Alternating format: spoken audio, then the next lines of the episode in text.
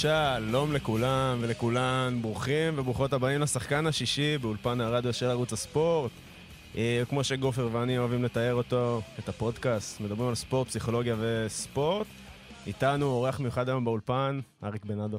אהלן, בוקר טוב. מה שלומך? בסדר גמור. אה, טוב, אז אנחנו, בפרקים שאנחנו עושים כל פעם, אנחנו לפעמים אה, מביאים איזה אה, דמות מעולם הספורט, לפעמים אנחנו מדברים על איזשהו נושא מעולם הפסיכולוגיה קצת יותר אקדמי. היום הבאנו את אריק לדבר קצת על אתגרים פסיכולוגיים אה, בעולם הכדורגל. אה, מה שלומך, אריק? אני אני בסדר גמור. יופי.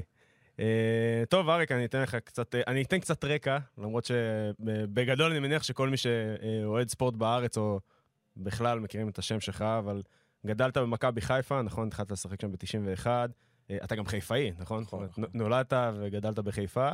Uh, היית קפטן מכבי חיפה ב- משנת 98, uh, שבע אליפויות, שני גביעים. כן, אה, חיפה. בחיפה, גם ועוד בביתר, כן, עוד שניים ושניים בביתר. כן.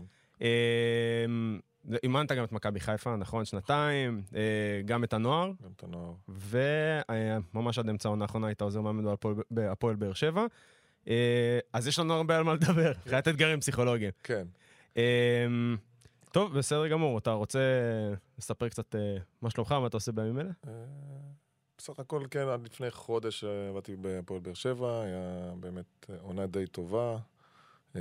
אלונה החליטה מה שהיא החליטה, אבל בסופו של דבר רוני פוטר ואני החלטתי ללכת אחריו, רוני הוא זה שהביא אותי. היה מאוד מאתגר בבאר שבע וגם נהנינו מאוד וגם עשינו דברים יפים. אני חושב שבסך הכל גם המיקום היה טוב, אה, הגענו לשלב רבע גמר, אבל אה, כי התקבלו החלטות אה, שלא משנה, לא ניכנס להם עכשיו. אם הן נכונות או לא, אבל אה, בסך הכל אני חושב שהשארנו קבוצה טובה ובריאה וסגל טוב ש, שיכול להיות תחרותי. כן. הוא ב finish של העונה, אבל אנחנו כבר לא שם, אז אנחנו ממשיכים קדימה. אני עדיין, יש לי אקדמיה לכדורגל של שחקנים צעירים בהדר יוסף, במתחם החוויה האולימפית, שאנחנו כבר, משהו כבר שזה זה כמעט ארבע שנים. אה, אפקס. כן, אפקס, אנחנו מאמנים שם שחקנים צעירים מגיל אה, 9 עד גיל 18, ונותנים להם אה, אה, אימוני אקסטרה ממה שיש להם בקבוצות, אימוני העשרה, שנוגעים בכל ההיבטים של משחק הכדורגל, מההיבט הפיזיולוגי והפיזי ועד הטכני ועד אה, תמיד אה, אה, עבודה גם עם שחקן עבר. שלל שחקנים משפחון, אה, אני, מנור חסן, אה, ניצן דמארי, זמברג אה, בעבר אימן אצלנו, וגזל ועוד הרבה מאוד שחקנים שהיו פעם, שנותנים באמת אה, אה, את מהידע שלהם לשחקנים הצעירים האלו. זה אימונים בקבוצות קטנות, של שישה שחקנים, אז אה, זה מה שאני עושה, ועוד כמה דברים שלא קשורים לכדורגל. מעולה. אז uh, האמת, אתמול הייתי באיזשהו אירוע שחשבתי ככה לשאול אותך לגביו. אז אתמול היה גמר גביע המדינה uh, בכדורסל uh, לנערים ונוער.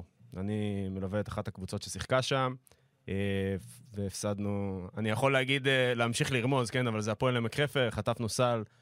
אה, חמש שניות לסיום, אה, עומר מאייר, שגם היה MVP של הגמר, אה, זה היה אה, סדרת גמר של נערים, זה כאילו אנדר 16 משחק אחד? אה, משחק אחד, כן, אה, נוקאוט, והובלנו 72-71, אה, וחטפנו סל ממש בחמש שניות האחרונות, אה, שזה רגע מאוד מאוד אה, קשה. אין מה להגיד ברגעים כאלה, אתה יודע, פשוט אה, אתה רואה את הקבוצה ומה שקורה לה. אז קודם כל, אני יודע שחלק מהשחקנים שומעים אותי לפעמים, אז אני רוצה להגיד להם שאני אוהב אתכם, ואני יודע שזה רגע מאוד קשה. והדבר הראשון שרציתי לשאול אותך, אמרתי, טוב, אני יושב מחר עם אריק לפודקאסט, אז מהניסיון שלך, אם היה לך איזה רגע כזה שאתה זוכר, מה, אה, מה עשית, או מה עזר לך, מה לא עזר לך, מה דווקא הבנת שצריך לשחרר ולתת לו להיות, או מה היית יכול לתת להם מהניסיון שלך, אה, ככה, ברגע כזה. קודם כל זה רגע קשה, כי גם אי אפשר לתקן, כי זה, זה, ממש, זה, כן. זה סוף עונה. זה, זה הגמר או... זה, לא, זה גמר גביע. גמר גביע, אז, אז כאילו בדרך כלל... יש עוד עונה, יש לנו עוד כן, אליפות יש עוד. עונה, זה כן. בסדר.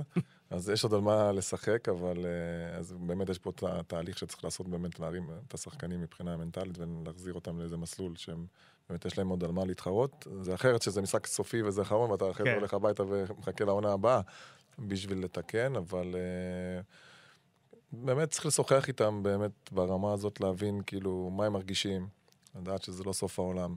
מי שמתעסק בספורט יודע שלפעמים אתה מפסיד, לפעמים אתה מנצח. כמובן שעדיף תמיד להיות בצד המנצח, אבל uh, זה רגעים לא קלים לשחקן שיכולים קצת להוריד אותו. אבל כמו שאמרת, אתם כנראה קבוצה טובה, אני לא מכיר, אבל הם מתחרים גם על האליפות, אז באמת יש, יש, יש מה, על מה לדבר איתם ואיך להחזיר אותם לאיזה מסלול של אנרגיה טובה ואנרגיה חיובית בשביל להוציא מהם את המיטב בהמשך, אה, בהמשך הדרך. בשביל לנסות לזכות במשהו שהם עובדים עליו בשביל כל השנה. כן. זה אכזרי להפסיד בגביע, זה אכזרי. זה היה לי, היה לי אכזרי כמה. פעמים שהפסדתי בגמר, והפסדנו בפנדלים, וגם לקחתי גביעים. אבל- פנדל עם רוסו? זה- זה- כן, אז כאילו זה, זה, זה לא, זה לא, זה, זה, כמו שהשמחה היא אדירה, ככה גם האכזבה היא מאוד uh, קשה, במיוחד שזה כבר מגיע לגמר. אבל יש חיים גם אחרי, וזה ממשיך, וזה לא נגמר, אז ככה שיש יש על מה לעבוד, ועם, ו, ואיך לנסות uh, באמת לסדר את הדברים. זהו, אז אני חושב על, אני אומר לעצמי, טוב, אתה באמת עלית מהנוער, אנחנו גם uh, נתחיל, uh, יש, אמרנו, יש כמה נושאים לדבר עליהם בגלל שיש לך הרבה ניסיון. Uh, אז התחלת uh, מהנוער uh, ועלית לבוגרים, אז האם היה איזשהו רגע, כי הם שחקני נוער, uh, האם היה איזה רגע שבו הבנת, או היה איזה משחק ספציפי, אירוע ספציפי שאתה זוכר, שזו הפעם הראשונה שהתמודדת, באמת עם, אני שם במרכאות פה למצלמות גם כישלון, אמ, או איזושהי נפילה נורא נורא כואבת, שאתה ממש זוכר אותו, כי זה רגע מאוד מאוד מלמד, כאילו, ב- מעבר ל... אתה מדבר על המעבר מנוער לבוגרים? לא, בכלל, אה, שוב, בגלל שהם בנוער כרגע, אז אני עוד עכשיו הם באיזשהו שלב של... אני שוב, אני, אני עדיין עוד מרגיש שזה קמתי בבוקר עם זה, כן? זה משהו שאתה כן. לא לוקח לו קצת זמן להתפוגג. זה עניין רגשי, זה מתח בגוף, זה, אה, זה דבר שאין אין משהו שאפשר להגיד שיפתור אותו. נכון, נכון. אה, אז אני מנסה לכוון להאם לך היה איזשהו רגע בקריירה שבו התמודדת פעם ראשונה עם כישלון והבנת, אוקיי, פה, פה הבנתי איך לנהל את עצמי במקום הזה. אתה מדבר על כישלון אישי או כישלון קבוצתי? כן, כאילו עם התיאור, של- מה שאתה מספר פה עכשיו, זה משהו קבוצתי. אז קבוצתי, היה כן. היה לנו משהו כזה בעונה, אני יכול לספר משהו כזה, דוגמה אולי טובה לזה. בעונה אה, שאברהם גנט אימן במכבי חיפה, היה לי האליפות השנייה, אני לא זוכר, השנה השנייה, הפסדנו, רק משחק בית, נראה לי מחזור לפני הפלייאוף. שמחזור אחרי זה יש לנו את מול הפועל תל אביב, אנחנו משחקים מול קריית גת בבית. ואנחנו מקבלים 4-0 בבית ממקום אחרון, עכשיו קריית גת היו במקום לפני האחרון אחרון. וזה הלם כאילו באצטדיון, ויש לנו משחק עונה למח... לשבוע אחרי זה מול הפועל תל אביב. אתה אומר, וואלה, איך קמים מזה? מה עושים? כאילו, מה... אנחנו גם השחקנים, אתה יודע, זה היה שוק כזה לקבל ארבע במשחק כן. בית. מול זה. אברהם בזמנו באמת התנהל בצורה בעיניי ממש ממש טובה. לא היה לחץ, לא היה צעקות, לא היה דרמות בשבוע שלאחר מכן, אפילו אני לא זוכר איזה אספה דרמטית ביום ראשון, של, באימון הראשון של השבוע לאחר מכן, הכל כזה התנהל די רגוע, אבל כן. לקח שחקנים באופן אישי ל- לשיחות אישיות כאלו, ו- ובאמת אה, ניסה להבין מה קרה, מה היה. השבוע התנהל באמת בצורה מאוד מאוד רגועה, לקראת משחק עונה מאוד מאוד חשוב מול הפועל תל אביב, בבית שלנו בקריית אליעזר. ו... ו... ואני זוכר באמת את השקט ואת הרוגע בשבוע הזה, יותר מכל כמעט שבוע אחר בעונה הזאת. בסופו של דבר הגענו למשחק. אה, אה, אברהם עלה באותו הרכב, שזה די דרמטי באמת אחרי כן. משחק כזה, לעלות אפילו באותו זו הרכב. איזושהי בדיוק. אמירה, כן, כן. באיזושהי אמירה שאוקיי, קרה איזה נפילה, אבל לא היה פה איזה דרמה, אתה יודע, זה באמת היה יוצא דופן, כי היינו קבוצה הרבה הרבה יותר טובה מקריית גת, מצד שני קריית גת, מקום אחרון, אנחנו מקום, אני לא זוכר, היינו ראשון או שני במחזור הזה, אה, ומפסידים 4-0 בבית הזה. זה היה דרמטי גם, גם מבחינה תקשורתית וגם מבחינת הלחץ, וגם, אתה יודע, נראה לי כל מאמן אחר היה לנו אולי נלחץ ו- ו- וננסה לעשות מהפכות או אולי שינויים. ובסוף עלינו, אה, אה, עלינו אה, עם באותו הרכב וניצחנו את המשחק מול הפועל תל אביב, ואחרי זה גם זכינו באליפות, ואז כאילו זה, יש לי זיכרון מאוד. מאוד, מאוד מאוד חזק מהשבוע הזה, שלפעמים לא צריך לזעזע או לעשות דרמות, גם אם קורים דברים חריגים. כן. אז אפרופו, אתה אומר, הם הפסידו שנייה אחרונה, שזה מאוד מאוד מאכזב, ומאוד מאוד מאוד קשה. ו... ובסופו של דבר צריך להמשיך הלאה, וצריך איכשהו להרים את השחקנים, ואם יש שחקנים טובים שהמאמן מאמין בהם, הם לא תן להם תחושה טובה, אז, אז גם אפשר לתקן די, די מהר. היה גם עוד משהו שהוא היה דרמטי אולי, אבל זה הפסד שלנו לרוזנבורג, מכבי אה, חיפה. כן, זה אני זוכר את זה כאלה. כאילו, היינו... אוי- דוידוביץ'. כן, אוי דוידוביץ' זה היה מול מלמו. אה, מלמו, נכון, כן, סליחה. אבל היה, כן, גם שם היה איזה טעות, כן. לא משנה, כדור עונשין שקיבלנו.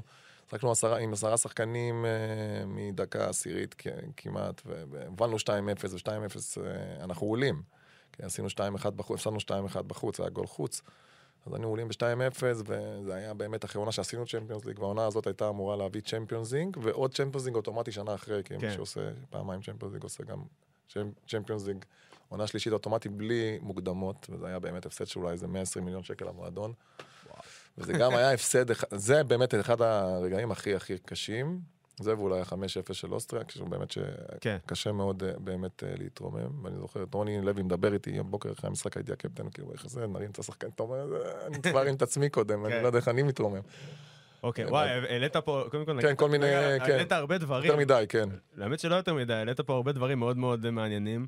דבר ראשון, אני חושב שהנקודה של אה, אברהם, זה אחד האתגרים שלי כפסיכולוג נגיד. כי כש...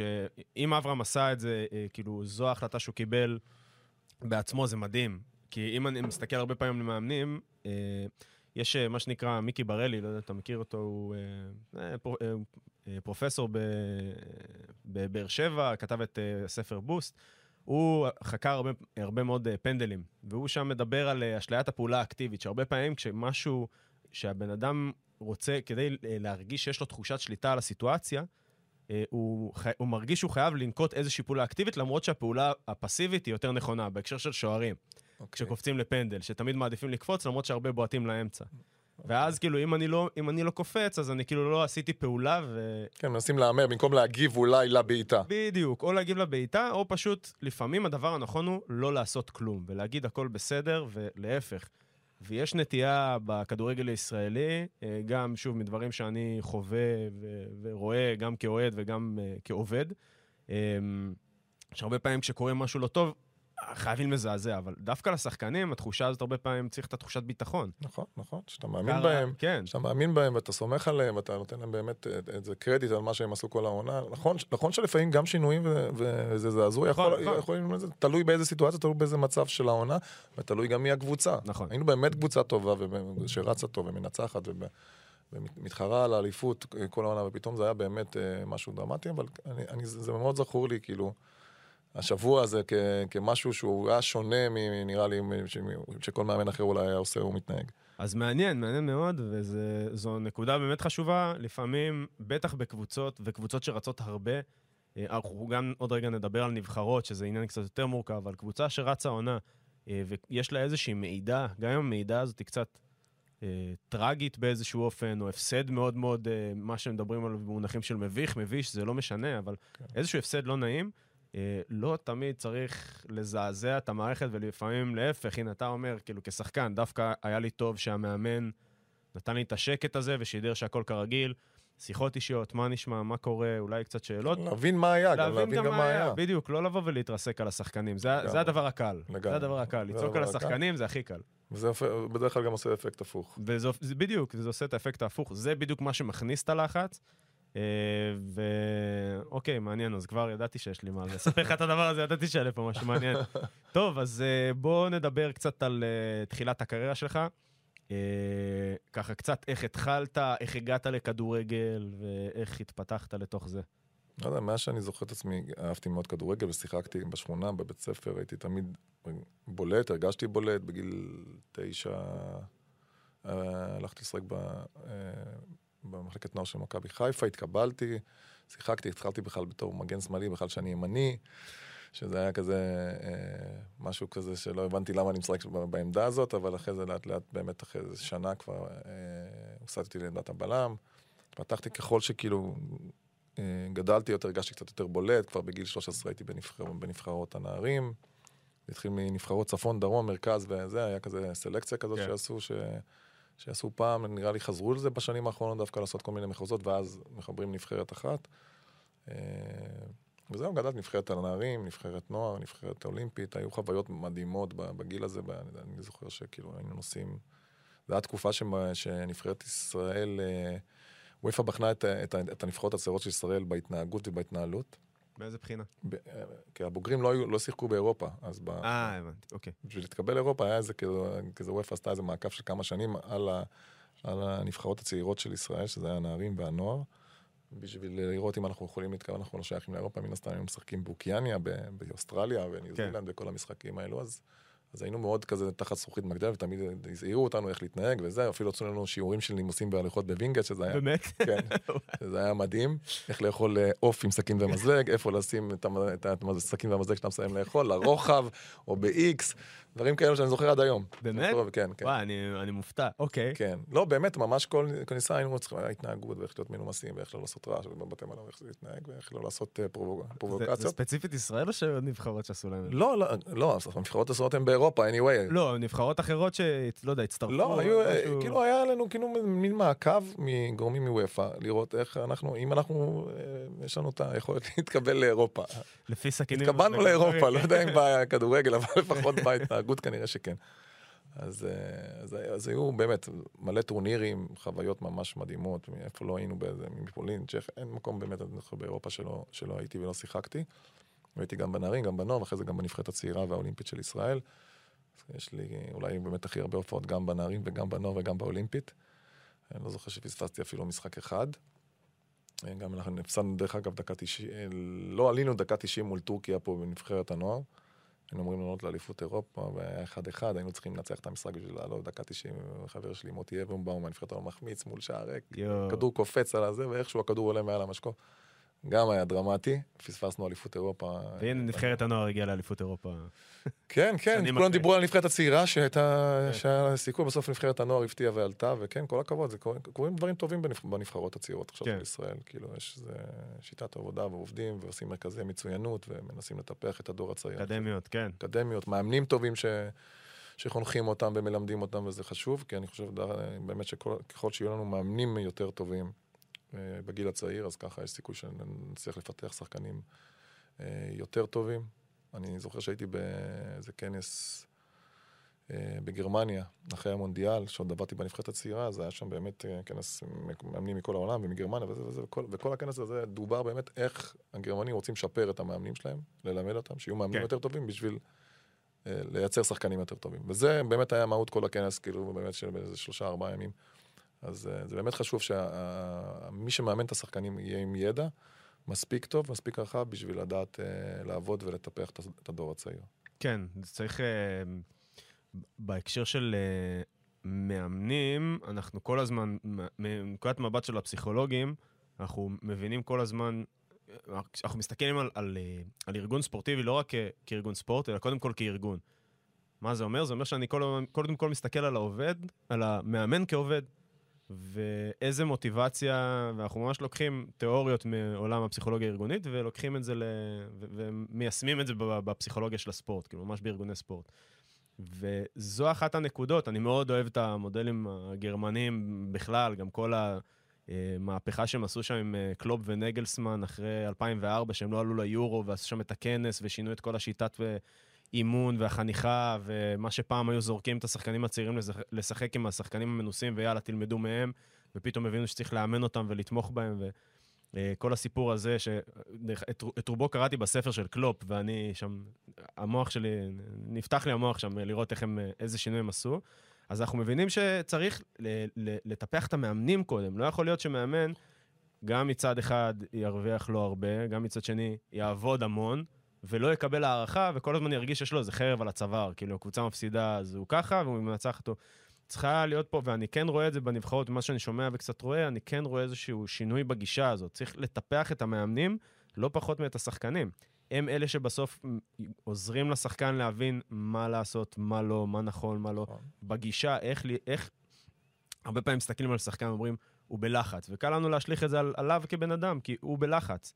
אבל אז כשאתה מסתכל על הסביבה שלו, אתה מבין שהסביבה היא לחוצה. חוצה ומלחיצה. כן, ואם הוא עושה טעות והמאמן צורח עליו, אז, אז, אז כל שיטת הפעולה שלו נכון. וכל הגישה שלו תהיה אה, הימנעות מטעויות, יותר מאשר ניסיון להיות יצירתי. ו... אה, אז זה מאוד מאוד חשוב, ואני שמח לשמוע. אה, שאלה שרציתי לשאול אותך, ואני גם שואל את עצמי כל הזמן, מה כל כך מושך בכדורגל? לא יודע, זה... קודם כל זה פשוט כיף. קודם כל זה פשוט כיף. כיף. לבעוט בכדור פשוט. נראה לי אין ילד שהוא מתחיל את הקריירה שלו, אה, לא קריירה, שמתחיל מגיל קטן, שניים, שלוש, הדבר הראשון שהוא פוגע זה כדור.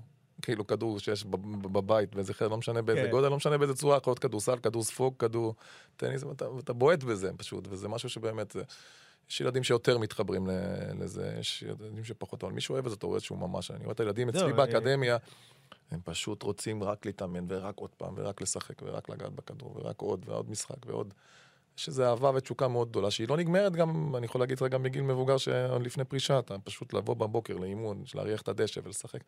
משהו שהוא עושה לך כיף, שהוא עושה לך אושר, מצד שני, ואתה גם בסוף גם באמת מצליח בזה, ומצליח להיות שחקן, להתפתח, אז גם ולהיות מפורסם, ולהיות מצליחן, ולהיות uh, מנצח בקבוצה כזאת או אחרת, ולהיות שחקן נבחרת, ולייצג את המדינה. אז הדברים האלו הם מאוד מאוד מרגשים ומאוד מאוד uh, כיפים ומספקים, מה גם שכל העולם באמת, הקהל שסביב הכדורגל, נותן איזה מוטיבציה באמת, כאילו...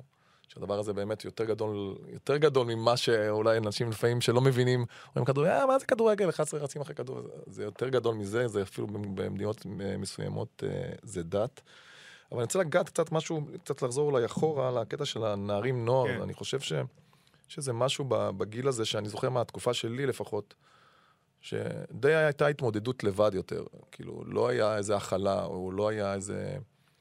התייחסות לפן המנטלי, או, או לדבר על דברים כאלו. ואני גם בתור מאמן נוער, גם בתור נבחרת uh, צעירה, או בכלל גם בוגרים, אבל אני עכשיו שנייה נוגע דווקא בנערים ובנוער. Uh, יש את זה הרבה יותר, היום שחקנים צריכים יחס קצת יותר אישי. הם, כן. שואלים, הם שואלים גם שאלות, הם, הם מביעים רגש גם. פעם אם אתה רגיש או בוחר, זה, זה אנשים גם, אני רואה את זה לפעמים גם אצלי באימונים, הם פתאום... לא הולך להם, הם יכולים להגיע לדמעות, או כן. לכעוס על עצמם, איך מתמודדים עם מה שהם חווים, לא תמיד הם יודעים לעשות את זה. אני חושב שבעבר זה היה יותר סרדני כזה, ומי שהיה כזה חתול רחוב, ומי שזה זה, זה הצליח כזה... כן. להתקדם, לעלות, מי שהצליח ללמד את עצמו בלי ללמוד uh, מהמאמן, או... גם לא לימדו יותר מדי, פשוט שיחקנו, כאילו, אני לא זוכר כן. שלימדו אותנו, היום מדברים עם ילדים לפעמים בטקטיקה כבר בגיל 13, שלפעמים אולי זה מוקדם מדי גם, אבל הם מנסים ללמד דברים של כבר בוגרים, במקום אולי לגעת ביסודות יותר, בדברים הטכניים יותר. ולשפר אותם במקומות האלו, ואז בשלב יותר מאוחר לגעת בהיבטים הטקטיים, וכטקטיקה אפשר גם ללמוד בגיל יותר מבוגר. כן. פשוט היסודות, הם דברים מאוד, אה, אם אתה לא עובד עליהם בגיל צעיר, זה מאוד חשוב. אני חושב שבאמת, אה, השחקנים של היום צריכים יותר הכלה, צריכים מישהו באמת שילווה אותם וילמד אותם כמו מורה, מאמן שהוא גם כמו מורה בגיל הצעיר, כי פשוט אתה צריך ללמוד את המשחק הזה בסופו של דבר. מעבר היכולות הטכניות, הטקטיות שלך, אז, אה, אה, אז בתקופה שלי זה היה די לבד, אני לא זוכר שהיה איזה ליווי או איזה תמיכה, או שהלכתי לדבר עם המאמן, אני זוכר בתור מאמן נוער, אין, אין שבוע שאתה לא עושה שיחות אישיות עם כמעט חצי מהשחקנים בשביל להבין מה עובר עליו, גם את זה שמשחק וגם את זה שמצליח, ולהסביר ו, ו, ולהגיד ולמה ואיך, ו, וזה מאוד מאוד מאוד חשוב לדעתי, וזה אולי השוני היום. אה, שהורים יותר מעורבים היום, סוכנים יותר מעורבים, הרבה לחצים יותר גדולים ממה שהיו אפילו נראה לי פעם על שחקנים. והשחקנים הטובים בסופו של דבר שמצליחים להתמודד עם כל הדבר הזה, מצליחים ללמוד טוב את המשחק, מצליחים להתפתח ולהיות שחקנים בסוף יותר טובים. זהו, מדהים, בדיוק הגעת, דיברת על הנקודה הזו, הייתה הנקודה הבאה שרציתי שנדבר עליה, כי גם אה, כשאתה ואני ישבנו ודיברנו, אז אמרת לי, שאתה זוכר את תחילת הקריירה שלך, כאילו, כל ההתנהלות שלך במחלקת הנוער, כדי שונה ממה שאתה יודע, אפילו ללכת לאימונים באוטובוס, כאילו, נכון. אה, תנאים שונים לגמרי גם, שאם היה קורה לי משהו, אין לך עם, עם מי לדבר, אין לך... אה, כאילו, אתה אומר למאמן, אה, אני בלחץ, אז כאילו, אז אתה, או, או שלא תשחק, או שתחטוף צעקות, או שכאילו משהו, או זו התפיסה של מה, מה, מה ההשלכות שיכולות להיות אם אני אבוא ואני אגיד למאמן שאני בלחץ. אה, ואיך אתה רואה את זה היום, אה, מבחינת, לא יודע, נגיד, איזה מענה נותנים לזה במחלקות נוער, ממה שאתה יודע, איך... אז מה, יש, מה השינוי אז, אז, יש, אז יש, נראה לי, מודעים שנותנים לזה מענה, עם מאמנים מנטליים או פסיכולוגים. אני חושב שיש, השחקנים של היום מאוד מאוד עטופים, ההורים מאוד מאוד עליהם, הסוכנים עליהם כבר מאוד מאוד בגיל צעיר, הם שחקנים הבולטים עוד יותר, כבר מרגישים איזה לחץ כבר בגיל, כבר זה כאילו שיש איזו ציפייה מהם להיות כוכבי על כבר בגיל מאוד מאוד צעיר, ו- וזה לא קל לילד להתמודד עם זה, ו- ואין להם את הלבד. אני, אני באמת חושב שיש פה משהו בלבד, בהתמודדות לבד, שהיא לפעמים כן. היא טובה גם. נכון שצריך גם להיות רגיש, זה טוב שיש בית תומך, זה טוב שההורים... אה, מלווים ולוקחים את הילדים לאימונים, וזה, לפעמים הם מתערבים קצת מדי, וזה, וזה בעיה. זה נושא נראה לי גם שאתה כבר מבין בו יותר, כי אתה כן. מתעסק בו. גם הורים שמתערבים מדי, ואומרים לילד תשחק ככה, ואומרים לו דברים שהם בניגוד למה שהמאמן אומר לו, או מעבירים אותו ארבע קבוצות עד גיל 15 כבר. דברים לא טובים שיכולים לעשות כן. נזק ל, לילד ולשחקנים. מצד שני, יש משהו בלבד שאני חוויתי שהוא גם הוא היה טוב. שאתה נוסע לבד, ואתה נוסע לרמת גן או לווינגייט לבד ברכבת, וחוזר, ומתמודד לבד אם היה לך אימון טוב או לא טוב, אז יש גם משהו טוב בזה. תמיד היה את הגיבוי בבית כזה, ידעתי שההורים דואגים, אבא שלי היה שחקן כדורגל, אבל גם יותר מדי זה לא טוב, צריך לדעת איך להיות בין התמיכה לבין התערבות יתר שלא תעשה נזק ל- לשחקן. בסוף, גם ההורים וגם הילד צריך לקבל איזו תחושה שהוא סומך על המאמן שלו ושהוא כן. שהוא יכול גם לגשת אליו, הוא צריך להקשיב לו, גם ללמוד ממנו, למה שהוא אומר, מעבר להתפתחות האישית. אני זוכר אותי בגיל צעיר, שדי תמיד רציתי ללמוד, גם מאחרים, גם מטעויות שעשיתי, גם מכל משהו, פיסת מידה הכי קטנה שקיבלתי ממאמן כזה או אחר, וגם זה המשיך בגיל אה, יותר מאוחר. צריך לתת את הילדים גם לבד. אני חושב שהלבד הזה, הוא גורם לאיזו התפתחות והתמודדות שיכולה לעזור לו בהמשך. זהו, אז אה, ממה שאני שומע הרבה אה, במחלקות נוער, אז מדברים הרבה על העניין הזה של אה, הדור של היום, שהוא קצת יותר מפונק, או קצת פחות שורד, הוא מתפתח להיות דור קצת פחות אגרסיבי. מדברים על זה שהילדים נורא רכים, זה חוצה ענפים, דרך אגב, לא רק בכדורגל. זה לא נכון, אבל אני אני חושב שזה בגלל ההורים. זה- אז יכול, אז אה, האם אתה חושב שב- בעיקר. לא שזה רע גם, כי בסדר, הורים אוהבים את הילדים שלהם, רוצים להיות שם תמיד בשבילם, אבל מצד שני צריך גם לתת מרחק לפעמים לדבר הזה. הבנתי, אז איך אתה, אתה חושב שבעצם אם ההורים ייתנו לילדים קצת עצמאות, זה יכול לפתח אצלם איזושהי אגרסיביות קצת, או לא נחישות, יודע מה אגרסיביות? אבל התמודדות, יכול להיות התמודדות יותר טובה עם מצבים. לא כל דבר אה, ההורה צריך להסתכל לגדר ולראות אם האבא עושה לו פרצוף קרקע עם הראש או לא. אני לא חושב שזה נכון. אני מסכים לגמרי, דרך לא אגב. תמיד, לפעמים הוא יכול כבר בגיל מסוים שהוא כבר קצת יותר בוגר, 12, ללכת לבד לאימון, לא חייב האבא להיות בכל אימון. כן. תן לו להתמדד, שהאבא לא צופה בו, לו לפי שהמאמן ייתן לו את הפידבק. הפידבק בסוף, החשוב הוא מהמאמן, בסופו של דבר. האבא יכול תמיד להשגיח, לראות שלא, הילד כנראה לא, לא פגוע, או שהוא הוא סומך על המועדון שהוא שם את הילד שלו, זה בסדר גם לא להיות מרוצה ממקום וללכת למקום אחר, זה לא שזה לא בסדר. כן.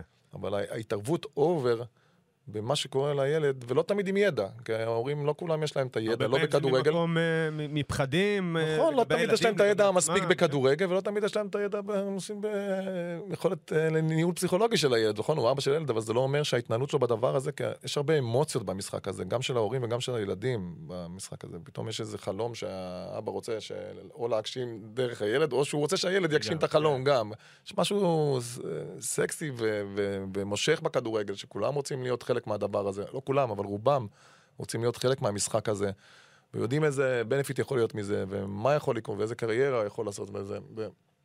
ומה זה יכול לתת, וכולם איכשהו שגם אם לא היו לפני זה קשורים לכדורגל, מתאהבים בדבר הזה ורוצים להיות חלק ממנו, במיוחד אם יש לך ילד מוכשר שיכול לעשות את הדבר הזה. כן. אה, טוב, הורים לשחקני כדורגל, או הורים לספורטאים בכלל, זה נושא שלם, זה איזשהו עניין שלא מספיק מתייחסים אליו, כי אתה בטוח רואה את זה, ההשקעה שנדרשת כדי לגדל ספורטאי היא מטורפת. ולא סתם ההורים, אתה יודע, קל מאוד לשפוט את ההורים שיושבים שם ביציע, ו...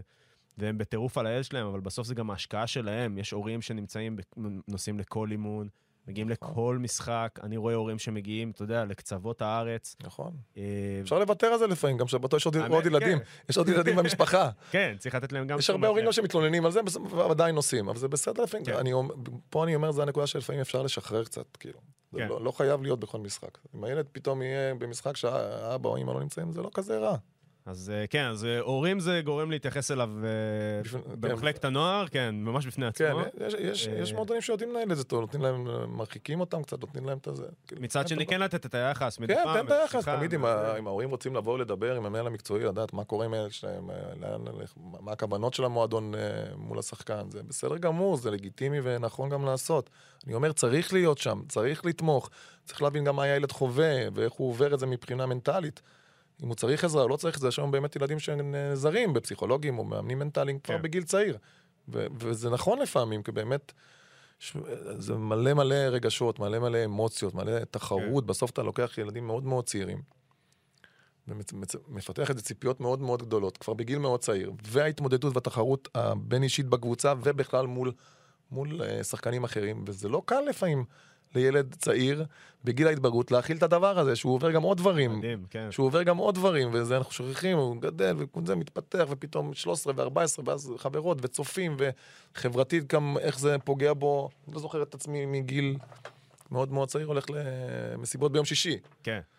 תשמע, ממש- אני, אני ממש, אתה אומר פה משהו ואני כאילו קופץ לי ישר, אני כל פעם חוזר לתובנה, אני עובד עם אה, כמה קבוצות, מחלקות נוער, ויש חבר'ה, אנחנו מדברים איתם כבר כמו מבוגרים, ואתה, אתה, טקטיקה, וכמו שאמרת מקודם, השיח, השיח היום הוא הרבה יותר טכני וטקטי, מה שהיה פחות פעם, והוא מאוד מאוד מתפתח. ואתה מנהל איתם דיון כמו בן אדם בוגר, ואתה מתייחס אליו כמו בן אדם בוגר, ואז אתה רואה אותם רגע שהם ילדים בצד, ואה, ראית את הסוואצות שלו, וסרטונים בטיקטוק, ואתה רגע נזכר בזה שהם ילדים, ושבסוף אתה גם רואה את החבורה שלהם מחוץ, נגיד באים אוהדים, החברים שלהם באים לעודד אותם. פתאום אתה נזכר שהם, שהם הם, הם teenagers, כאילו. לגמרי, לגמרי. ו- וזה משהו שקל לשכוח אותו כשאנחנו מדברים איתם ברמה המקצועית, ובגלל זה גם העניין הפסיכולוגי מאוד חשוב. מאוד בוא, חשוב. בוא, צריך לתת לו את הדגש של בוא, איך אתה רגע מתפתח כ, כנער או נערה, כן, גם ספורטאיות. אמ, וזה מביא אותי לשאלה הבאה של מה היה האתגר הכי גדול עבורך במעבר בין מחלקת הנוער לבוגרים? כי יש שם איזושהי קפיצת אה, מדרגה די גדולה. קודם כל זה אתגר מאוד גדול, אני חושב שמשהו שצריך לתת לו דגש, יש פה הרבה היבטים שצריכים לתת להם אה, תשומת לב. אה, זה גם אתה עולה מנוער לבוגרים, אתה הולך פתאום למגרש מאוד מאוד אה, גדול וח- ו- ואיכותי יותר וקשה יותר. אתה בא לשחקנים שאתה רק. הסתכלת עליהם לפני, רגע לפני, כזה כזה בהערצה או באיזה אהדה כזאת, לשחקנים שכבר עשו את זה וכבר נמצאים שם, ואתה צריך לבוא לדעת לשים להגיע לקבוצה הבוגרת, לשים איזה יתד כזה, או להגיד, אוקיי, אני פה גם, ואני שווה משהו. אז חלק זה תהליך. חלק, לי זה קרה ביום, החליט המאמן שלמה שף להעלות אותי לשחק בבוגרים. אז ישר עסקתי בהרכב, את המשחק הראשון שלי בבוגרים זה היה בהרכב. אז, אה, אז צריך לעשות, לנסות להיות הכי טוב שאני יכול בשביל שאני אוכל להישאר שם, אז באמת זה קרה והיה לי משחק טוב, אבל גם המשחק הזה הוא היה דרמטי אה, אה, מבחינתי, כאילו, אני זוכר שהייתי בסופר ריכוז, אני זוכר ש...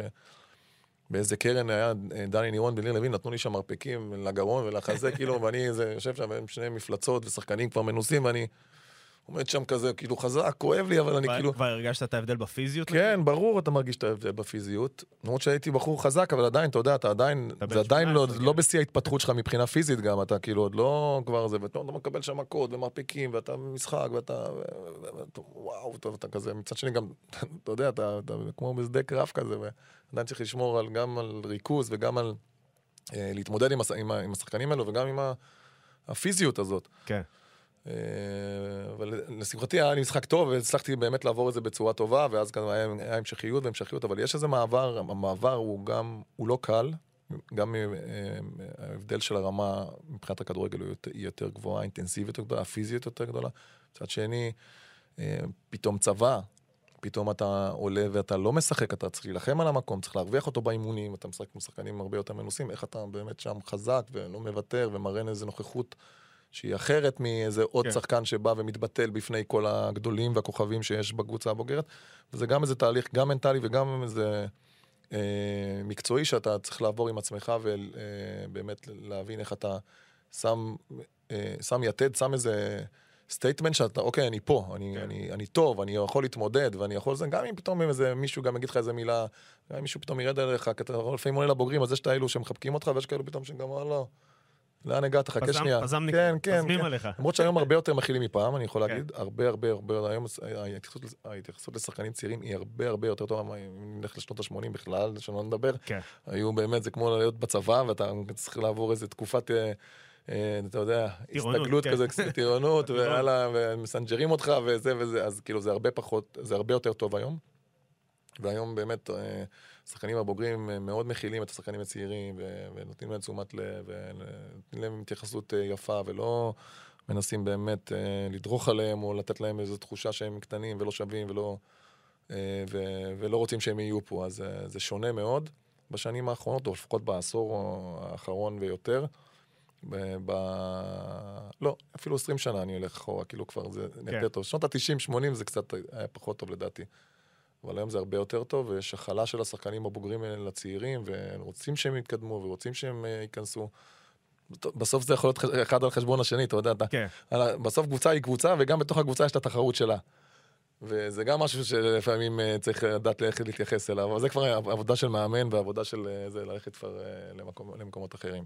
כן, זהו, אני חושב על זה. אתה דיברת פה הרבה על העניין המקצועי, אז uh, גם נגעת קצת, אבל uh, מה האתגר ה... חברתי, או מה היו האתגרים החברתיים דווקא בלעלות מהנוער לבוגרים. אני נגיד עובד עם שחקן כדורסל שעבר מהנוער להיות שחקן בליגה אה, ארצית. עכשיו שם, אתה יודע, משחקים שחקני כדורסל, אבל גם חבר'ה שהם בכלל הייטקיסטים, חלק הורים, חלק פתאום, אתה מסיים את הבית ספר, אחרי שבגיל 18 שיחקת עם uh, חברים מהשכבה, בום, אתה, זהו, אתה, אתה נכנס לעולם מבוגרים בשנייה, והדרישות עולות. אז מבחינה מקצועית, זה ברור, התפתחות פיזית, טכנית, אתה עוד uh, לא לגמרי בשל מבחינת, אתה עוד לא בשיא, בשיא היכולת הפיזית והטכנית שלך, אבל דווקא חברתית מעניין אותי לשמוע באמת קצת יותר איך להיכנס לקבוצה, לא רק ענייני הפזם, איך אתה מוצא את עצמך, עם מי לדבר, עם מי... אה, לא יודע, בסוף זה, העניין... זה, זה ה... תלוי, לפעמים אתה עולה ויש איזה כמה שאיתך צעירים, אז יותר קל כזה, אז אתה יודע, אז אה, יש לך עם מי להיות כזה יותר בשוטף, יותר שפה משותפת, לפעמים זה קורה, זה לוקח קצת, זה תהליך, זה לא תמיד אתה טוב, אתה חבר של כולם, אתה מכיר, שבאמת חבר, יש כזה מגוון גילאים תמיד בקבוצה, זה מהוותיקים 30 פלוס כזה, עד האמצע כזה. גם זרים פתאום יש בקבוצה. זרים, ותמיד זה גם יכול להיות מין קבוצות קטנות שיותר מחוברים, פחות מחוברים. אז זה תלוי, שאם יש פתאום איתך עוד שניים, שלושה שחקנים צעירים, או, ש... או אפילו בשנה, שנתיים מעליך ועלית, אז זה, אז זה קורה יותר מהר. אם אתה פתאום uh, צעיר או שניים בודדים, אז זה קצת אולי יותר קשה ויש איזה ריחוק, אבל שוב פעם אני אומר, יש היום באמת גישה לחבק את השחקנים הצעירים, לתת להם את, ה, את המקום, לדעת איכשהו ביחס להתייחס אליהם, לתת להם איזו תחושה שהם רצויים, שהם לא, לא זרים פה לבד והם צריכים כאילו זה, אז אני חושב שזה, נותנים לזה יותר מקום היום במועדונים, גם השחקנים עצמם, הוותיקים או ה... לא ותיקים ממש, או הצעירים טיפה יותר, יודעים איך זה להרגיש טבע חדש, ונותנים כן. לזה באמת יותר יחס ויותר מקום. וגם את המשמעות של זה עבור הקבוצה, בסוף. נכון, נכון. זה, כדי שאנשים יפרחו, אז אתה צריך נכון. ליצור להם סביבה תומכת. הרבה שחקנים גם צעירים לפעמים גם יוצאים, עולים, עדיין לא מספיק להשתלב מקצועית, מושאלים, חוזרים, תמיד יש איזה תהליך כזה של הבולטים בולטים נשארים. כן. יש כאלו ש... שהולכים וחוזרים כזה לאיזה שנה, שנתיים. אתה היית גם בהשאלה ב... כשחקן צעיר, נכון? כן, אני יצאתי לבית"ר ירושלים אחרי האליפות ב-94, הייתי שלוש שנים בבוגרים, ואז כזה, לא יודע, הרגשתי שפחות בונים עליי, לא בונים עליי, כן. הייתי שחקן נבחרת, העדפתי, אה, רציתי לשחק כאילו, ולא חשבתי שאני צריך לשבת. אה, בספסל כן. בתקופה הזאת, בשביל, אה, הרגשתי שכאילו אם אני לא אראה את היכולות שלי, אני אלך לאיבוד בספסל. ובלם כזה, זה לא אחד שנכנס פתאום באמצע ושנה משחק, אז בראש שלי, ככה ראיתי את זה. אה, הרגשתי שכאילו, אה, לא סומכים עליי מספיק אולי, למרות ששיחקתי בעונת האליפות 23 משחקים, ובאירופה, והיה לי עונה מאוד מאוד טובה. אבל uh, בתחושה שלי הרגשתי שמשהו שם לא, uh, לא בונים עליי במאה, אבל ממש היה לי רצון אז ללכת לשחק ולהראות את עצמי, שבדיעבד זה גם הצליח, כי כן. עשיתי שנתיים מאוד מאוד טובות בבית"ר ירושלים, ואז חזרתי במעמד אחר למכבי חיפה, ועם חוזה ארוך, וכאילו, עם... גם הגעתי לנבחרת הבוגרת אה, דרך בית"ר ירושלים בשנה השנייה, אז ככה. חזרתי שחקן יותר בשל, יותר מנוסה, וגם עם מעמד אחר. ו... אבל זה באמת היה לי איזו תחושת בטן שאני חייב לשחק, במקום שייתן לי במה, ויאמין בי, ואז אני אוכל להראות את מה שאני יודע ושווה. מצוין, אבל, אבל uh, צריך גם uh, לעשות את זה uh, בצורה שהיא נכונה. Uh, אין בעצם איזושהי יכולת... Uh, כאילו, ברור שקל לצאת לעונות השאלה זה דבר שהוא אה, חשוב ונכון, אבל אה, סתם לזרוק שחקן לעונת השאלה בלי שזה משהו שמתאים לו והמועדון שמשאיל אותו לא דואג לו, זה איזושהי בעיה ש... כאילו, לפעמים זה יכול רק לפגוע, והשחקן רק יכול, יכול להיפגע לו הביטחון, הוא יכול להרגיש שזורקים אותו הצידה, ואז איכשהו יחזור, אה, כאילו לא מספיק דואגים לו, זה גם אה, משהו שצריך לשים עליו אה, איזשהו דגש. אה, לגבי אה, עניין הנבחרת, אה, איזה אתגרים פסיכולוגיים אתה רואה בנבחרת מהמקום שלך? אה, אתגרים פסיכולוגיים בנבחרת, תמיד יש איזה... תמיד אומרים שכאילו בנבחרת אנחנו לא מספיק טובים, או לא מספיק יכולים, או... זהו, רשמתי לעצמי כן. לדבר על נבחרת עם יחסי ציבור כן, לא טובים. אם uh, כושלים ברגעי האמת, כן. או תמיד מקבלים גולים מנייחים, יש כזה מלא סטיגמות כבר שיש סביב הנבחרת בשנים האחרונות, אתה יודע, אנחנו משנת 70 מנסים לעלות ולא מצליחים. כן. Uh, היינו קרובים אולי כמה פעמים, קצת בתקופה שאני הייתי עם uh, ברקוביץ' ונימני, ובתקופה של שלמה שף, וגם נילסן, אבל... אבל זה נפלנו בסוף במשחק האחרון. וגם בשנים האחרונות ראינו עם סקוטלנד, עם הפנדל ועם פה, תמיד קורה משהו לא טוב, וזה משהו שצריך אה, כבר, נראה לי, אתה יודע, כבר איזה אה, דיבור כזה, נבואה שמגשימה את עצמה כל הזמן, ותמיד זה קורה, אבל אני חושב שאנחנו צריכים להיות מעל זה ולא להתעסק בזה, כי אני לא חושב שזה... זה דברים שאפשר לשפר. יש דברים שצריך לשפר בכדורגל הישראלי. אמרנו, זה יתחיל באמת אם יתחילו לעבוד טוב עם שחקנים מהגיל הצעיר, ואז נקבל שחקנים הרבה הרבה יותר מוכנים וטובים ואיכותיים, שהם יגיעו לנבחרת הבוגרת. ראינו נבחרת צעירה, שיחקה, ראיתי במשחק של נבחרת ישראל מול גרמניה, ראיתי נבחרת שיכולה ומסוגלת ומתמודדת עם נבחרת כמו גרמניה, לא נופלת ממנה גם, גם בהיבט הפיזי, תמיד אומרים אנחנו לא פיזיים, לא מהירים, גם בהיבט הזה היינו מאוד מאוד אה, שווים אולי אפילו יותר. נכון, בסוף לא עלינו, אבל היה שם איזה, באמת איזו אמירה של הנבחרת, שיש פה נבחרת שמסוגלת להתמודד נבחרת גרמניה בגילאים הזה, וזה היה מדהים בעיניי. וגם המשחק הזה עם טיפה יותר אה, ריכוז וטיפה יותר דברים היינו יכולים, יכולים לענות. נבחרת הנוער עשתה הישג מדהים מנבחרת שלא ציפו, עשתה הישג מדהים והגיעה לאליפות אירופה. אז הכיוון הוא טוב, אני חושב. היה לי גם שיחה עם בוני גינזבורג לא מזמן, ודיברנו על הדברים שהם עושים שם בנבחרות הצעירות, זה מדהים, ויש שם איזה באמת עבודה מתודית, ומעקבים אחרי כל השחקנים בכל הליגות, והמרכזי מצוינות. יש שם עבודה. נעשית עבודה טובה היום בהתאחדות לכדורגל, ואין לי ספק שבסופו של דבר גם יהיו תוצאות.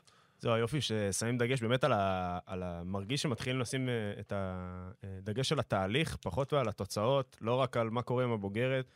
בסוף אה, הבוגרת, התוצאות של הבוגרת נורא תלויים בנבחרת הצעירה, והייתה תחושה שנים, אני, אני, אני, לא, אני כמי שמסתכל מהצד, נראה כאילו ווילי רוטרשטיינר עשה שם עבודה יפה מבחינת הפוקוס על הגילאים הצעירים, הפיתוח שלהם, כי שחקני נבחרת לא נהיים שחקני נבחרת שהם מגיעים לבוגרים.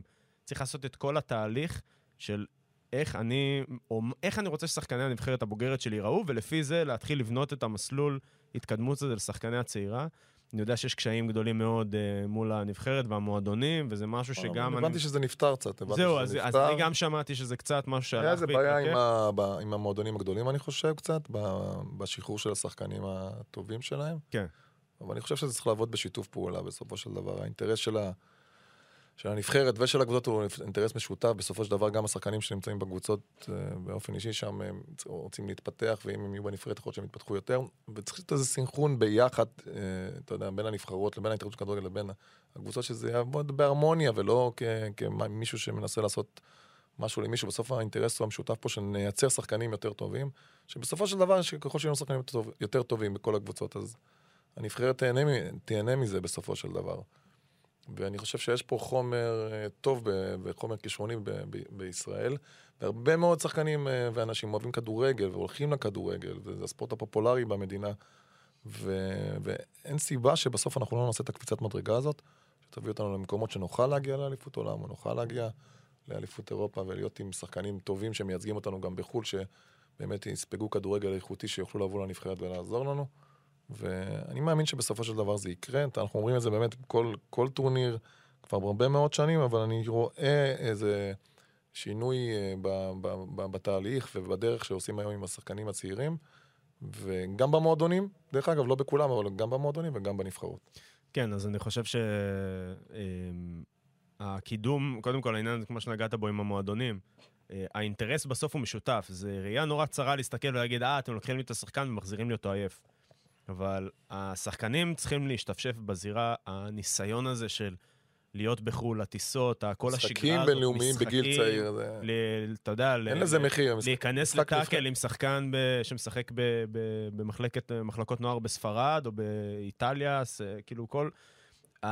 הדבר הזה הוא נורא נורא חשוב לניסיון. בסוף צריך את הניסיון הזה. ואם נשאיר אותו פה רק לשחק בליגת העל, ונגיד, אה, למה לוקחים לנו אותו פה, ולמה לא זה, נכון, נכון. צריך לתת להם גם להתפתח ב, ב, מהבחינה הזאת, לא רק עניין של האינטרס הלאומי שנבחרת ישראל תהיה, אלא לפתח את הכדורגל בכלל. כל דקת העשרה שאנחנו יכולים לתת נכון. לשחקן, היא חשובה. משחק נבחרת מול ספרד, גרמניה, או כל נבחרת אחרת, אז יש לו, הוא שווה לפעמים לעשרה משחקים ב, בליגה פה. ההבדלים גם בין הקבוצות הגדולות לקבוצות הקטנות ב, בליגות הנמוכות של הנערים, ילדים. כן. לפעמים הפערים שם מאוד מאוד גדולים. כן. ולא תמיד יש להם התמודדות מספיק uh, חזקה מול היריבים שלהם.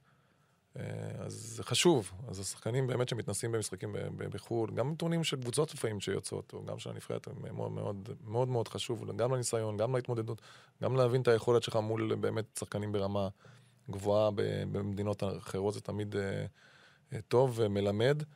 וזהו, זה יעשה טוב, כמה שיותר. מצוין. אז uh, בכמה דקות האחרונות שנשארו לנו, uh, אתה גם מאמן, והיית מאמן גם בנוער, שוב, גם במכבי חיפה. Uh, אז ככה, אני מסתכל, אני גם עובד עם מאמנים, ואני רואה וחווה את הדבר הזה מאוד מקרוב, אבל הייתי רוצה לשמוע ממך, מה מה הוא או מה הם גורמי הלחץ הכי משמעותיים שיש למאמן בראש, במשחק, בשגרת אימונים? מה הם הדברים שהכי אה, עומדים לנגד עיניו אה, כשהוא מאמן קבוצה, קבוצה יש, תחרותית? יש לחץ כל הזמן. כמעט כל משחק הוא מביא עצמו איזה, איזה, איזה, איזה הכנה מנטלית, או איזה לחץ של רצון לנצח, או ציפיות של הקהל, ציפיות של הבעלים, וציפיות של...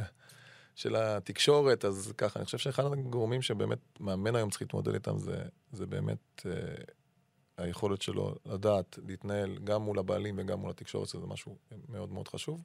אחרי זה הפעמרת, הכי חשוב זה גם לנהל את, ה, את, ה, את הקבוצה. בקבוצה יש תמיד את השחקנים שפחות משחקים ומתוסכלים, ואיך אה, אתה מנהל את, את הצוות. והשחקנים, ואיך לדעת באמת שיהיה איזו היררכיה אה, מסוימת, ואיך אנחנו, תשומת לב לכל שחקן. לא תמיד אתה יכול לעשות את זה לבד, בגלל זה חשוב שיהיה צוות טוב, כן. אולי יהיה איזה עוזר מנטלי או פסיכולוג לידך. אז, אז, אז, אז התפקיד של המאמן הוא מאוד מאוד מורכב ומאוד מאוד קשה, כי הוא צריך להתנהל מול הבעלים. כן. ולנהל את הצד התקשורתי. התקשורת היום היא מאוד מאוד uh, שם, גם, אתה יודע, מה אתה משדר לה, ומה אתה, ואיך אתה מדבר, ואיך אתה מתנהל איתה, ולא תמיד אתה יכול לעשות כל הדברים האלו לבד, וחשוב באמת שיהיה צוות. אז לא תמיד בקבוצות קטנות, או מועדונים בליגה לאומית, יש את כל, הד... את כל הצוות הזה בשביל שיכול לעזור למאמן, ואתה צריך להתנהל לפעמים לבד, ואנחנו רואים גם כמה פיטורים יש בליגה הלאומית, באמת היו פיטורים ברמה. כמעט כל קבוצה נראה לי. אפילו שתיים, שלושה מאמנים כן, בשנה. אז, אז, אז זה לא משהו, אין פה סבלנות יותר מדי, אז ההתנהלות היום באמת מול הבעלים, מול התקשורת, ואיך אתה מנהל גם את הקבוצה בסופו של דבר, אז לפעמים זה נופל על המאמן שהוא לא, קשה לו להכיל את כל הדבר הזה ב, לבד. חשוב שתהיה לו עזרה, ככל שהמועדון יותר מסודר ויותר מתקדם ויותר עם uh, צוות, אז, אז uh, יש יותר עזרה למאמן לעשות את, ה, את הדברים האלו, אבל לחץ הוא תמיד קיים. כל משחק, מה הציפיות, אנחנו רואים פה שהן באמת קבוצות לפעמים שאחרי חודש וחצי כבר המאמן לא מנצח, חודש שהמאמן לא מנצח זה כבר עילה לפיטורים. אבל זה הכדורגל, צריך לדעת גם להתמודד עם הדברים האלו. כן. מי שרוצה לאמן, אה, אז אה, זה חלק מהדבר. זה לא תמיד נעים, זה לא תמיד אה, כיף. וראית, גם אנחנו היינו מקום שני והיינו בעמדה של התחלתו, ועדיין... כן, ועדיין... לא המשכנו. כן. אז, אז דברים כאלה קורים, אבל הלחץ הוא קיים תמיד. אבל באמת היום הניהול של מאמן כדורגל הוא, הוא מורכב הרבה יותר ממה שהוא היה אולי פעם. בגלל שיש לו הרבה מאוד היבטים אה, לנהל אה, בו זמנית. זהו, אז uh, ממה שאני uh, רואה, או לפי דעתי, uh, הרבה קבוצות מביאות מאמנים לא כי הם מתאימים למערכת. כאילו הקבוצה לא יודעת את החזון, או אין איזשהו תהליך מוגדר שהקבוצה בנתה, החל ממחלקות הנוער ועד הבוגרת, לגבי איך היא רוצה שהקבוצה באמת תיראה. ואז יש תחושה שיש איזשהו משחק כיסאות כזה בין מאמנים, שפשוט, אה, ניר קלינגר התפנה מהפועל תל אביב, בוא למכבי פתח תקווה, אה, הנה, דברים לא הסתדרו, ניר קלינגר פוטר אתמול, זה. אמ, ואין איזשהו חיבור, גם דיברנו על מעמד המאמן, אז גם פה, לפתח אה, מאמנים ממחלקות הנוער, זה דבר שהוא מאוד מאוד חשוב, להכין אותם להיות בבוגרים, מאמן שגם יודע איך המועדון בנוי, איך הוא עובד, אה, להגיע לעמדה הזאת של מאמן, במועדון זה דבר שהוא נורא אה, מלחיץ, כי אתה גם צריך לתת את התשובות להתנהל מול תקשורת, גם במחלקות הנוער, אם אין כל כך תקשורת, אתה צריך גם להתנהל מול השחקנים, גם להיות מול ההנהלה אה, באופן כזה שאתה צריך לספק להם תשובות, ומה שקורה הרבה פעמים, זה שמאמנים פשוט משליכים את התסכולים שלהם על השחקנים. אם יש לחץ מהנהלה, זה תוך שנייה מגיע לשחקנים. כי. המאמן אין לו, אין לו דרך אחרת, ל... כאילו זה מצטבר אצלו, ו... וזה הדבר הבא. אם הוא מרגיש לחוץ על המקום שלו, ואם, ואם מאמן מגיע למקום שלא כך מתאים לו, זה הרבה פעמים, שוב, זה כמו שאני אגיע לעבוד בחברת הייטק ולהיות מתכנן, אין לי קשר לזה. כן. לא, לא יכול לעשות את התפקיד כמו שצריך. ואז יש... אה, נכון, אז, אבל, אבל, הכל, אבל הכל גם עניין של תקציבים, באמת, לא כל מועדון יש שם תקציבים. אה, אתה יודע, יש הרבה קבוצות טובות, לא תמיד זה מועדון, אה, אתה יודע, מועדונים, יש, ויש מועדונים, לא הרבה, אבל ש, שמצליחים באמת גם עם תקציבים, זה הכל קשור לתקציב, ובאמת, איזה צוות אתה יכול להעמיד, ומה באמת הבעלים, או איזה... אה, כמה הוא רוצה להשקיע גם במסביב של הדבר הזה, של, ה, של הסביבה של המאמן, העזרה למאמן, והניהול של הדבר הזה בכל הפרמטרים. זה יכול להיות אינסופי, אתה יודע, במועדונים כן. בחו"ל, אתה יודע, יש להם צוותים של כל דבר ולכל אירוע, ופה זה פחות, חלקם מנסים לעשות את זה, מכבי חיפה, מכבי תל אביב, הפועל תל אביב, אולי קבוצות, אה, אולי גם ביתר באיזה תקופות מסוימות כאלו, באר שבע. כן. אז הם מסוגלים אה, מבחינה תקציבית להעמיד צוותים כאלו שיכולים לעזור לצוות המקצועי לנהל את הדבר הזה. יש התנהלות מול תקשורת, מול אוהדים היום, יש רשתות, יש זה, אתה יודע, זה, זה אינסופי. אה, וזה חשוב, אה, חשוב מאוד לנהל את זה, זה עוזר בטוח למאמן, ועוזר באמת להגיע גם בסופו של דבר להישגים. אני חושב שאנחנו לומדים, לאט לאט, כן. כמו שאמרת, אי אפשר לעשות... אי אפשר לעשות אה, אליפות לעשות מונדיאל בלי שאתה רוצה להתחיל לטפח את זה מלמטה. אי אפשר להגיד. טוב, אנחנו רוצים לקחת אליפות. צריך להתחיל מאיזה תהליך מלמטה, ושיהיה יס- יסודות טובים, ולבנות את זה לאט לאט. אה, ישבתי עם אבי יחיד לשיחה, וגם אתה ישבת, אתה לא מזמן, אז הוא אמר לי לפני שנה, הוא, הוא שיפץ את, את, את, את החדר הלבשה ב, כן, בלא מעט כסף, וכולם הסתכלו עליו בצורה הזאת, הוא אומר, אתה מביא שחקנים טובים, אתה רוצה שיהיה להם מקלחות, או שיהיה להם חדר הלבשה נוח. כן, אפשר להגיע, אתה יודע, אנשים לפעמים אומרים, בוא, טוב, בוא נעלה ליגה, אבל אין לנו אפילו חדר הלבשה. כן, אז הדברים האלה הם חשובים. נכון שזה לפעמים אתה אומר, אוקיי, אני אביא יותר שחקן טוב, אבל אני לא אשפץ את החדר הלבשה או את המקלחת, או שלא יהיה להם איפה לשבת לאכול אחרי האימון. אז הדברים האלו, בשביל שיהיה משהו טוב לטווח ארוך, צריך לבנות את זה למטה ולבנות את זה נכון. תשתיות. כן, בתשתיות ובצוות, ואם צריך פסיכולוג אז פסיכולוג, ואם צריך באמת אנשי מקצוע, מאמן כושר טוב, אז מאמן כושר, כל, כל תחומו זה, זה מורכב, הכדורגל הוא רחב, הוא לא רק ספציפי, טוב, המאמן, שחקן וזהו, וזה נגמר בזה. אה, יש פה דברים לניהול בצורה יותר רחבה ויותר עמוקה, ורק אם אה, יסתכלו על הכדורגל בצורה כזאת, אז אה, יש סיכוי להצליח, לא, כן. לא רק אה, בקבוצות, גם בנבחרת ובכל דבר. אז כדורגל זה אנשים, ובסוף אנחנו רוצים שהאנשים שאנחנו עובדים איתם יתפתחו ויהיו להם תנאים להצליח, וגם בגישה הנכונה. ואנחנו עכשיו כבר ממש בסוף, ואני ככה, שם שרץ לי הרבה בפיד ובראש בימים האחרונים זה אוסקר גלוך, שבדיוק עשיתי את ההשלמה לאיזה שיחה עם ההורים באפקס. אה, ואמרתי להם, וזרקתי על זה שאוסקר גלוך עכשיו אה, עולה מהנוער, זה, זה איזושהי נקודה ובדיוק כשאמרתי את זה, הוא את הגול נגד מכבי חיפה. אה, אז ככה, אם היית יכול לתת לו איזה עצה אה, מהנקודת מבט הפסיכולוגית-מנטלית, אתה יושב פה... אה, קודם כל ראיתי את המשחק, היה, משחק טוב. אה, ראית שחקן צעיר, אבל שמאמין בעצמו, שעולה עם ביטחון, שלא מתרגש מזה שהוא בבוגרים, וזה יפה, זה יפה לראות. לא הרבה שחקנים בגיל צעיר או בכלל, לא משנה מתי תשים אותם, אה, נגד מי תשים אותם וכמה קהל, אה, כאילו משחקים בשכונה. אבו פאני הוא כזה, אחד כזה, כן. לא יודע. אבו פאני לא תשים אותו בטוטנאם, תשים אותו בריאל מדריד, לא משנה, משחק עם עשר- עם עשרה אוהדים, או עם 90 אלף איש, הוא- אותו דבר הוא יבוא. וזה מה שאהבתי לראות אצלו. הוא בא, משחק עם ביטחון, משחק את המשחק שלו, הוא טעה בהתחלה וגם איבד כדורים, מצד שני עשה נכון. פעולות טובות. הוא לא יצא מהמשחק, הוא לא התרגש גם שלא הלך לו, אז אתה- רואה שיש בו משהו טוב מנטלית גם, לדעתי. מוכשר, כמובן, לא ראיתי אותו מספיק בשביל להגיד עד כמה הוא מוכשר, אבל הוא נראה מוכשר. זה אולי המשחק השני שאני רואה אותו, ראיתי אותו איזה פעם, פעמיים אולי בנוער כזה לכמה דקות, כן. אז, אז אני לא יודע באמת אה, להעריך עד כמה, עד כמה הוא טוב, אבל אין ספק שהוא שחקן מוכשר. מבחינה מנטלית הוא התנהל, הוא התנהל מעולה במשחק הזה לדעתי. אה, טוב, מעולה. אריק, אז תודה רבה. היה תודה לך. מעניין ומלמד. אה, תודה רבה לערד ירושלמי. אנחנו נגיד גם שאתם יכולים לשמוע אותנו כמובן באפליקציית אה, חמש רדיו.